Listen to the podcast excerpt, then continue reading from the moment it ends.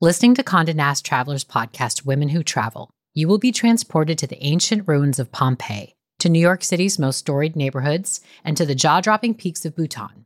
It's the best of what you love about traveling, experiencing different people, cultures, and perspectives, all from the comfort of your own home. Each week, join host and global journalist Lale Arikoglu as she shares her own experiences along with those of self identifying women travelers from all over the globe.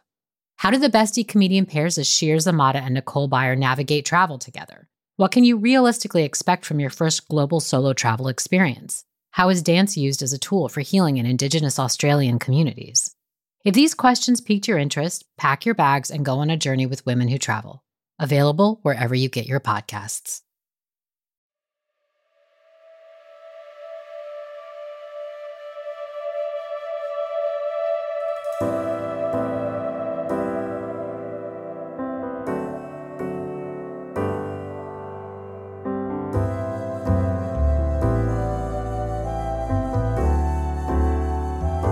I pick up a vial of eucalyptus, unscrew the cap, and put it to my nose.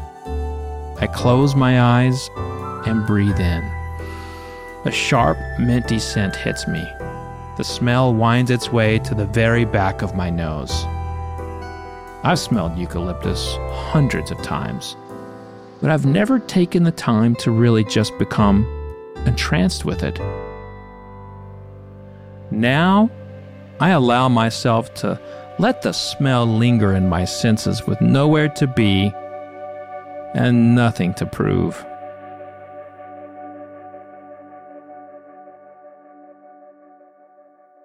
Fred Minnick was born with an unusual talent, a truly remarkable sense of smell. He's become one of the preeminent noses in the world of bourbon, as a spirits author, historian, and curator. In today's story, Fred shares how his senses have served as a lifeline back to the present moment and back to himself. In this series, we combine immersive first person stories, breathtaking music, and mindfulness prompts so that we may see our lives reflected back to us in other people's stories, and that can lead to improvements in our own inner lives. From WaitWhat, this is Meditative Story I'm Rohan, and I'll be your guide.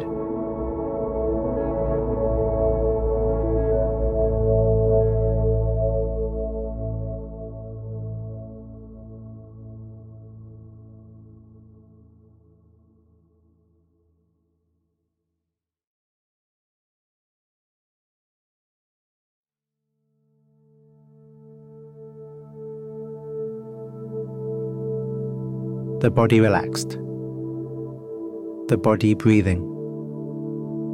Your senses open, your mind open, meeting the world.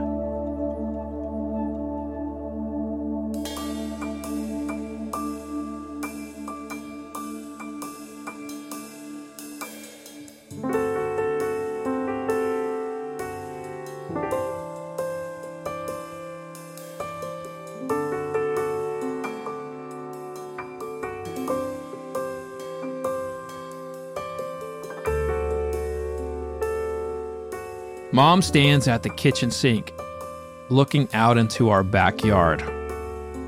Her arms are sunk deep, up to her elbows in suds, as she washes the dishes from lunchtime. Her gaze is set on the chain link metal fence corralling our small brick homestead. We live in Jones, Oklahoma, population 2,270 so tiny that all we have is a single stoplight and one major company. They process battery parts. Everything else is farmland. Our tiny farm, well, really isn't the kind of farm you imagine. On a few acres, we own chickens, pigs, sheep, and an occasional horse. My job? Manage them all. But especially especially the pigs. Freddie, Mom calls out for me. You need to go clean the pen. What are you talking about, Mom? You're in the kitchen. The pig pen is out in the yard.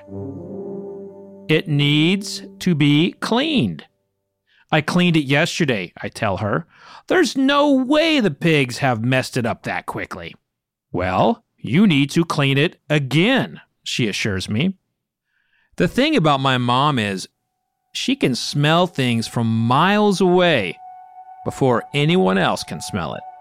And I know one thing for certain you do as mom says. I step out of our small brick house into our backyard full of lush green vegetation. In the distance, I see the tan barn Dad and I built, where we keep the feed for the animals. It's summertime. The sweet smell of honeysuckle hits me full blast. The aroma is thick, fruity with hints of honey, a touch of vanilla. My nose tingles over the aroma of earth and honeysuckle, two of my favorite smells.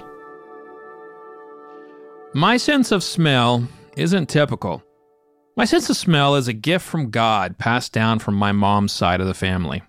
Like mom, I smell nature miles away before anyone else does. When scents flow through the air and land on my nostrils, they leave a deep impression on me. My brain is a filing cabinet full of different scents from over the years. They mark places and moments in time that have deep meaning for me, like Grandpa's cornbread. I watch closely as he stirs the mixture in the skillet over the stove. His large, meaty hands are burly and dark, a pigment that comes from his Cherokee roots. And then moments later, the smell rushing out of the cast iron heating up in the oven. It's unforgettable. I smell the conversion of starch into sugar.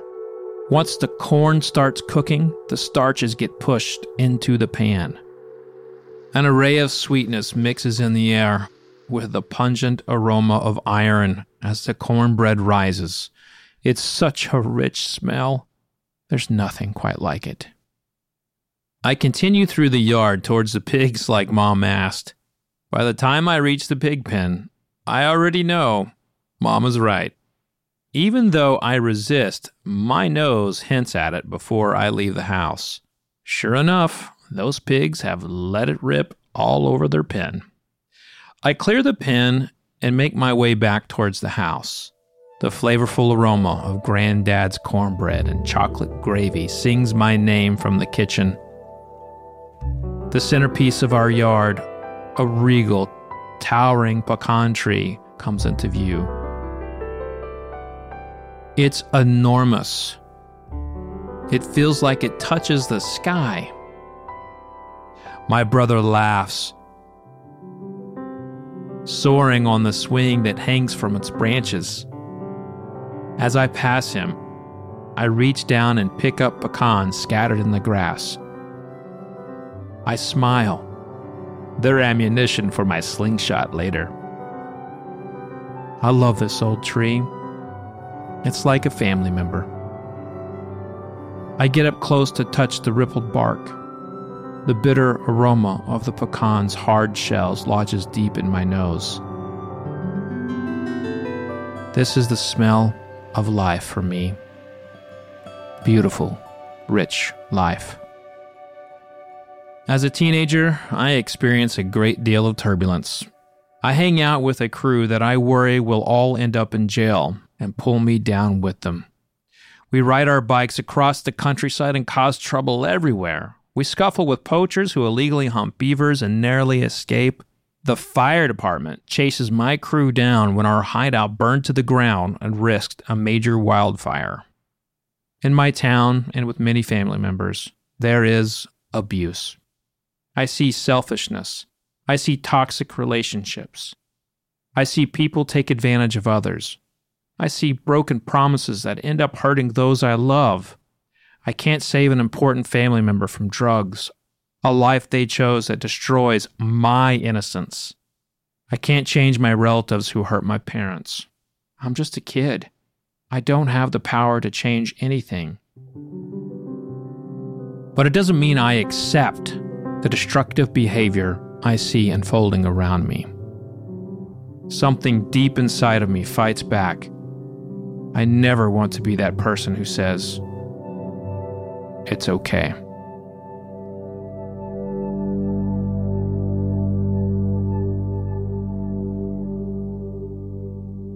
Do you remember a time when you felt helpless? I certainly do. What happens when you refuse to let your circumstances dictate who you are? Let's meet Fred here.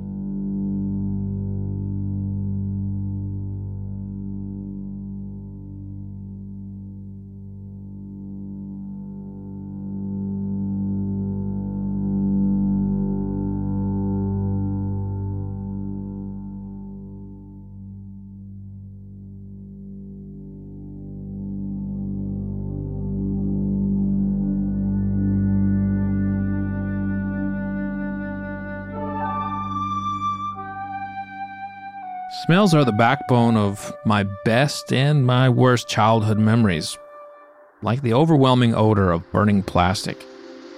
I smell it for the first time on a rescue mission with Dad. We have a relative who's gone missing. Dad hitches up the trailer to his black Dodge pickup truck, and we drive into a neighborhood of Oklahoma City that's on the news all the time. We walk into the residence. Dad is sure and steady as he tells my relative we can pack them up and bring them home today. But they don't care. They don't need any help. The addiction is talking. I look them straight in their eyes, and a surprising ultimatum slips out of me. I'm 15. This is it. If you don't come in the truck with us now, I mean that's it for you in my life. I won't let my family continue to be dragged down by them. We exit without my relative. It's the first time in my life that I recognize the necessity of letting go. How some people leave you no choice. That smell of people burning their possessions in large barrels just to stay warm, it stays with me. It's a smell tightly wrapped around a memory that I never lose. Later, I lie in a blanket on the grass, staring up into the bright blue sky. Our house is on the descent flight path of the Tinker Air Force Base. It's my favorite part about our land. I watch the planes zip through the clouds all day. The AWACS planes, stealthy surveillance crafts that keep our skies safe, fly so close to our home, I swear I can reach out and touch them I close my eyes and dream of the brave servicemen and women inside. They're heroes. I'm obsessed with the armed forces. G.I. Joe is my favorite show. I watch all the military movies I possibly can. I gravitate towards soldiers. The way they're heralded for heroism and the way they're honored. In response to the turmoil in my family, I can't control. I developed a desire to constantly help others, to do things that improve the community. I began to envision myself being in the service, helping save someone's life. I'm drawn to a sense of duty that I can't ignore. I don't want to know who I am if I don't have that. Growing up in rural America, I also love watching things grow. I plant a seed one day, and three months later, I see fruit. I feel a connection to the earth, to the soil that is deeply gratifying. My pigs win ribbons and trophies at farm shows across the region. There is this one agricultural class at school where the teacher really impresses me. It leads me to write as a local reporter, covering pig shows all across the county. I see my name in the newspaper for the first time, and it shifts everything for me. I'm writing for the Oklahoma County newspaper. But I'm Hemingway. I'm Steinbeck. It gives me purpose. dreams, and ambition. But I'm straddling the line between two worlds one of aspiration and one where I'll probably end up in jail or on drugs. I've been looking for an excuse to break away from this path, from these friends, and this is it. I'm going to be someone someday. I can't let anything hold me back anymore. After I turn 18, it's time to go to college. The Oklahoma National Guard steps up to pay for it. In a nine year military career, I give one year of my life to documenting the war in Iraq as a photojournalist. I'm a soldier in active combat situations. It's nothing like I've ever imagined as a kid, thinking I was going to be some war hero. You see these movies about the military and you build this picture in your brain. You think you know how you're going to react when you see some of this stuff in real life. But it's completely different. Everything seems perfect until that first bullet is fired. I come home haunted by the things I see through the lens of my camera and the rockets, the bullets that nearly claimed my life. So much is happening to me that I don't know how to process it all. No one teaches me how to step back into everyday life when I return home from the battlefield. On the news, all anyone wants to talk about is Britney Spears and Michael Jackson. It's either politics or pop culture. That's all they cover. And it just hurts. I feel like everyone in combat deserves validation and respect for their service. But instead, within a day or two of being out processed and back home, I find myself at a party with some young ROTC cadets. The kitchen's been recently cleaned. Bleach burdens my sensitive nose. I'm drinking with my buddy. All these future officers are huddled in the kitchen, yelling about how they're going to avoid deployments in Iraq. I notice my palms getting sweaty. I start fuming over their dumb ignorance. Before I even realize what I'm doing, I'm in the middle of their huddle, trying to fight them all. My battle buddy pulls me back, and it's the first time I see the rage inside of me. He pulls me outside to calm down. I catch my reflection in the window, it's like I'm watching a stranger. It's like all the light has been sucked from my eyes, and I don't know who that person staring back at me is anymore. Whoever existed before going to Iraq, that guy is gone. My sense of duty and service is replaced by anger. I'm lost, ungrounded.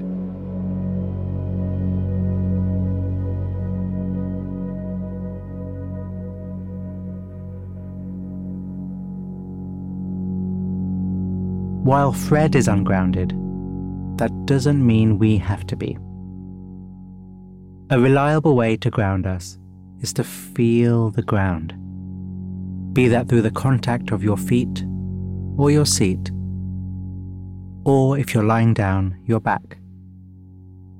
And let your attention rest here, connected to the earth.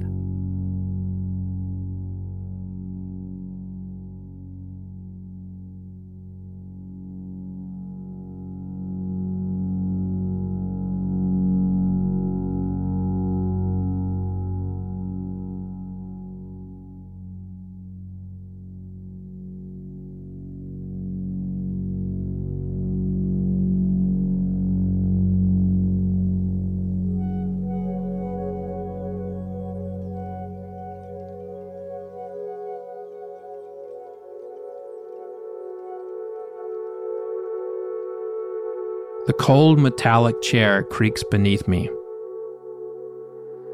The room around me is very industrial. The buzzing sound of the overhead lights may annoy some, but for me, they're peaceful. The humming quiets the noise in my brain.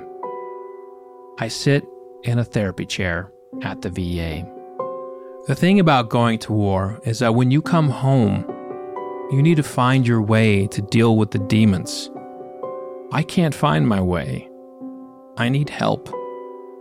When I get into that therapy, I have to focus on myself. And when I comes up, the rest of my story comes up. It's not just Iraq. The first hurdle is getting past the war. The next hurdle is all the other demons I have in my life. All those old wounds I blacked out. I'm introduced to all kinds of therapy cognitive behavioral therapy to rewire my reaction to anger, exposure therapy to rewrite the trauma to minimize its effect. Each helps me feel more compassion toward myself, toward this anger that lives in me. But it's still there. I don't know how to make it leave. Today, my therapist wants to try something new. I look straight into her eyes as she hands me a bag of barbecue potato chips. I'm astonished. She smiles. She instructs me to take a chip out of the bag and take a slow bite. Think about how it feels on the tongue. Think about how the salt separates from the barbecue. Think about what part of the tongue it's hitting. Where's the crunch? She asks me. Be very, very specific about it. I taste the salt on my lips, mingling with the crispy sweetness of a rich barbecue sauce. The intense focus begins with taste, but then rolls up to my heightened sense of smell. My sense of smell is a natural ability, but here, I'm asked to surrender everything else and focus purely on the aromas. I'm not used to smelling so intentionally. My anxiety mutes. I feel awake. It feels like I'm unlocking this new part of my brain. The following day, I'm on the couch in my living room trying to wake up. The morning sun beams down through our downtown studio. My two cats rub up against my legs. My wife Jacqueline is practicing acupuncture at a yoga studio. The coffee table is covered in small vials of essential oils that she's brought home. I pick up a vial of eucalyptus, unscrew the cap, and put it to my nose. I close my eyes and breathe in. The sharp, minty scent hits me. The smell winds its way to the very back of my nose. I've smelled eucalyptus hundreds of times, but I've never taken the time to really just become entranced with it. Now I allow myself to let the smell linger in my senses with nowhere to be and nothing to prove. I'm taken to another plane. My mind slowly begins to drift away from Iraq, from the news, from so many of the things that bother me. Instead, I wonder where does this plant come from? Without even knowing where eucalyptus grows, my mind moves me into a sandy terrain that looks like Arizona. There are eucalyptus trees everywhere. I get up close to one of the trees and lay my hand on the bark. It's smooth and mottled with different shades of brown. The silvery sickle shaped leaves appear frosted leathery to the touch. My shoulders relax. The tension in my chest begins to loosen. Wow. That's all I can manage to whisper when I open my eyes to find myself still sitting on the couch in boxers and a white t shirt. Just wow. I feel rooted and aware. I'm here and I'm okay. I know some people access the present moment through breath, through the rhythmic inhale and exhale of air in through the nose and out through the mouth. But I'm realizing I can enter into that same kind of presence through smell. It's how I've always experienced the world. My mind drifts back to one of my favorite children's books about a Spanish bull named Ferdinand. All the other bulls he lived with were always waiting to get in on the next bullfight to prove themselves. But not Ferdinand. He just wanted to sit quietly and smell the flowers. For years, I've moved through life just bracing for impact and dealing with whatever comes up that next bullfight. This is an invitation to live in the immediacy of the moment where I am free. I don't always have to let the worst smells take over. I can find the flowers. I can use this gift to root me in the present rather than let it drag me to the past I've been trying for so long to bury. Smell becomes the starting point of finding my center and holding me to the safety and the perfection of this moment and the now. I never thought to follow smells that draw me to myself and away from pain. It's a whole new way of navigating through life. I start smelling everything I possibly can. I lose hours in the middle of the spice aisle at Whole Foods, allowing my nose to be entranced by the tiny glass jars of brightly colored powders from across the world. Each smell takes me on an adventure of where I am and gives me a sense of control, of agency, of hope. I don't just think about the scent, I'm thinking of what it reminds me of what ocean does it come from? Which country? Where can I be transported to next? Turns out, learning to smell heals me. It gives me my life back. The aroma of tea steeping floods the tiny home. It's the most amazing smell. When an Iraqi invites you into their home, one of the first things they do is pour you tea the more sugar they put in, the more they like you. My mouth waters as the man brings the tea over to me in a tiny glass.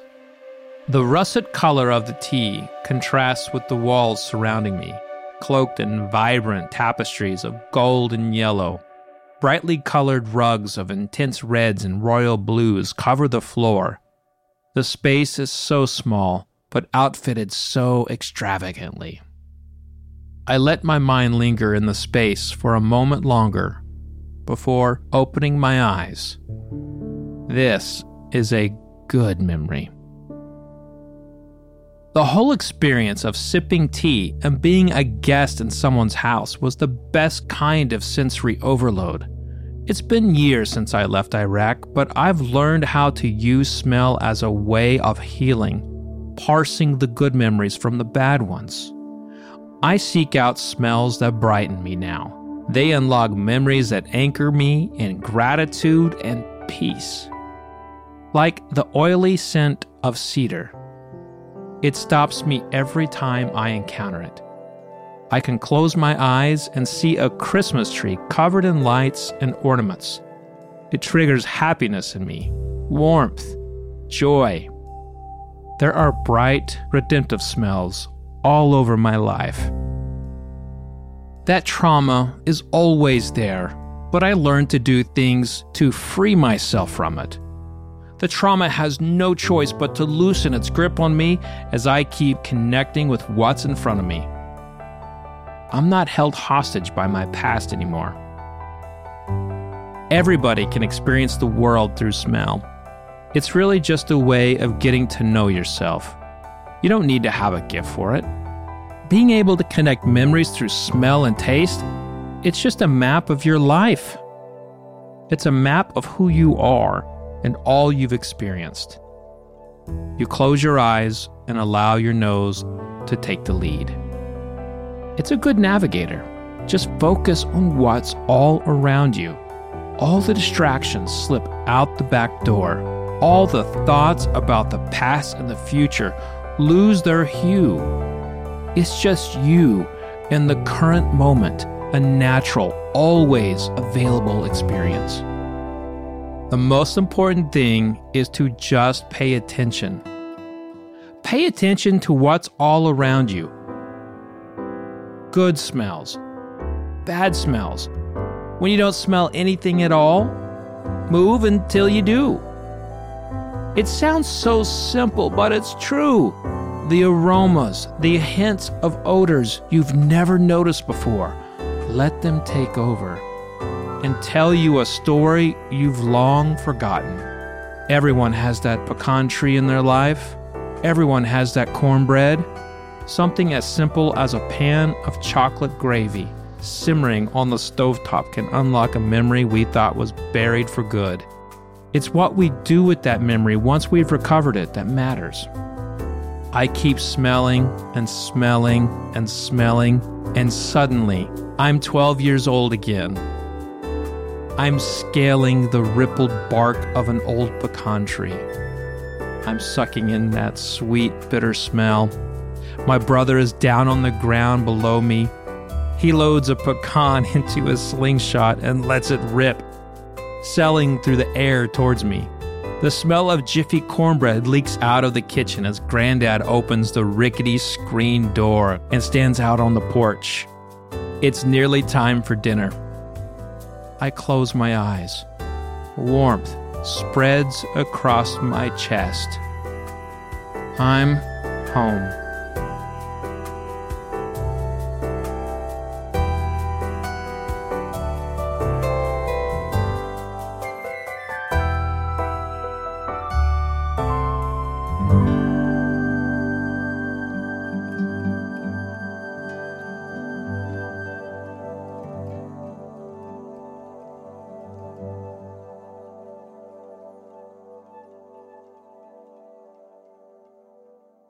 Thank you, Fred.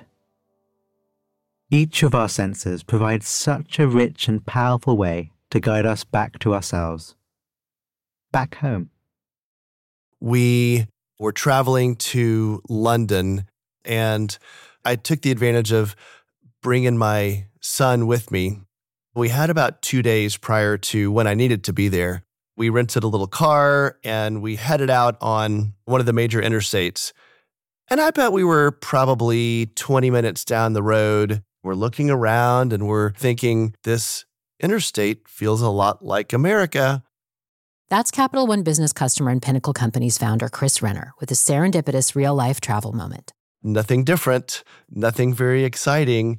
And we looked at each other in the front seat, kind of turn, your eyes meet. And I said, I think it's time to get off the highway took a right down the gravel road, and my son turns and looks and says, Hey, Dad, I think that's Stonehenge over there. Imagine that, out in the middle of nowhere. And we just thought, How did we find this place? I think it just spoke to the desire to find some adventure in the mundane. Using his Capital One Venture X business card, Chris was able to redeem his travel rewards to take his family on his business trip abroad. This serendipitous travel moment is part of Capital One Business's spotlight on real entrepreneurs and their businesses' offsite adventures. To hear more stories from real business owners, visit CapitalOne.com slash business dash hub. Again, that's CapitalOne.com slash business dash hub. Now, that thing that Fred's therapist does with the potato chips, the barbecue potato chips, it's a classic mindfulness exercise for beginners. Often it's done with a raisin, but hey, chips are actually maybe a better idea because of the saltiness and the crunch. As Fred picks up right away, it's all about paying attention to senses that we maybe typically don't. One of the reasons I like it as an exercise is that by being extra aware of something as simple as eating a chip, we can gain access to a whole different level of sensory experience. It's a kind of opening, and totally was for Fred. Inspired by Fred, let's do a closing meditation all about our senses. It is, of course, through our senses that we meet the world. So it's a good idea to do a regular sense checkup so that we meet the world as fully as possible. Let's start with hearing, because you know, this is a podcast.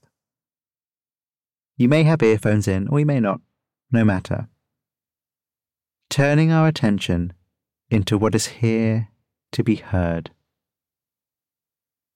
allowing sounds to come to you. No grabbing required.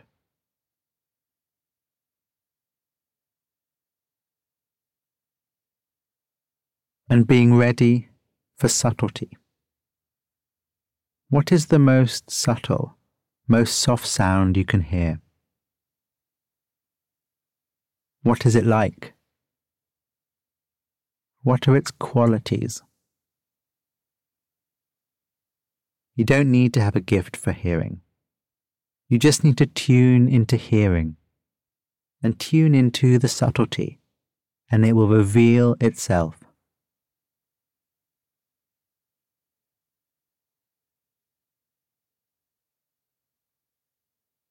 Now, your sense of vision. If it feels okay to be with eyes open, even if the lights are off, please allow the eyes to be softly open. Eyes relaxed. Take in the whole field of vision, not looking at anything in particular at the moment.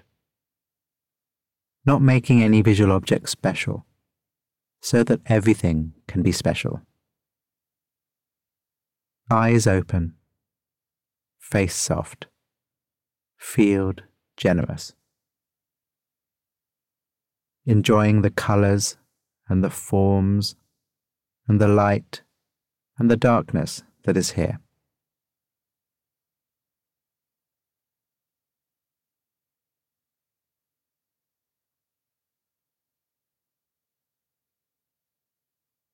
Touch. The most common sense we use in conventional mindfulness practices. Because it's always here, always dependable. Body, breath, sensations. But this time, with Fred pointing us towards depth and delicacy, let's try something different. Allowing the body to be super still. Can you tune into your heartbeat? Just give it a go. It's there. A good way I find to tune into it is to place my awareness in the general region of the heart and just invite it to appear. And because it's there, pumping, the sensations of it will arise. Give it a go. And if you are aware of it, then great. And if not, that's great too. Just know what is here to be felt.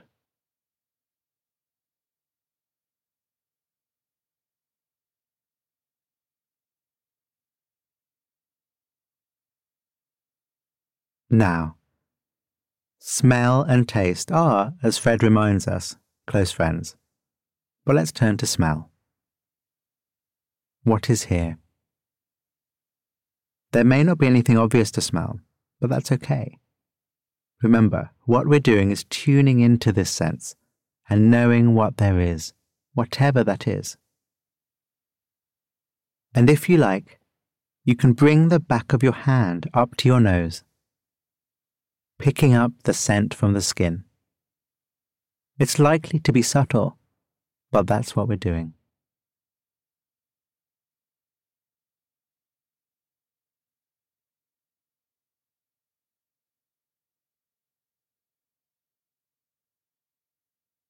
So, as we close up, I'd like to remind you of Fred's invitation.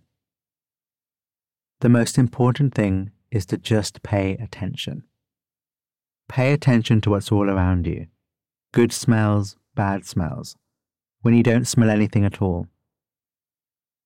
And when it's next convenient, choose something that you know is fragrant and evocative, such as a warm plate of food, or a scented item, or a flower, and tune into it, letting that smell take you by the hand and guide you somewhere.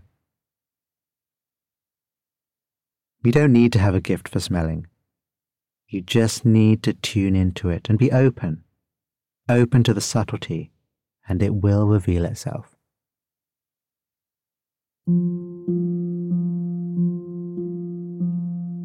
Thank you, Fred, for such a rich story. And thank you. Be well and smell well.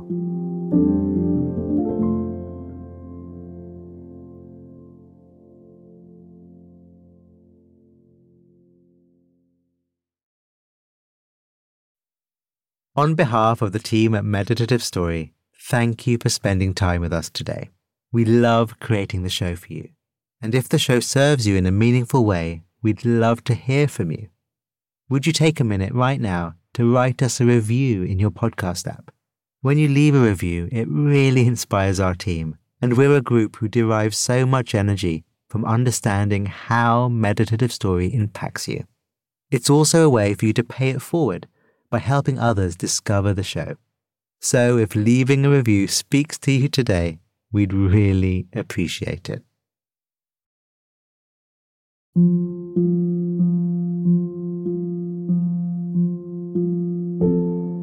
Meditative Story is a WaitWhat original. Our executive producers are Deron Triff and June Cohen. Jay Punjabi is our supervising producer. The series is produced by Dorothy Abrams. Original music and sound design by Ryan Holladay. Our scriptwriters are Peter Keckley, Florence Williams, and Hannah Brencher. Technical support from Robin Wise. Mixing and mastering by Brian Pugh. Special thanks to Emily McManus, Anna Pizzino, Sarah Tartar, Kelsey Capitano, Tim Cronin, Sami Oputa, Leah Sarametis, Colin Howarth, Chineme Ezequena, Charlie Menezes, and Adam Heiner. And I'm Rohan Gunatilaka, creator of the Buddhify meditation app and your host. Visit meditativestory.com to find the transcript for this episode.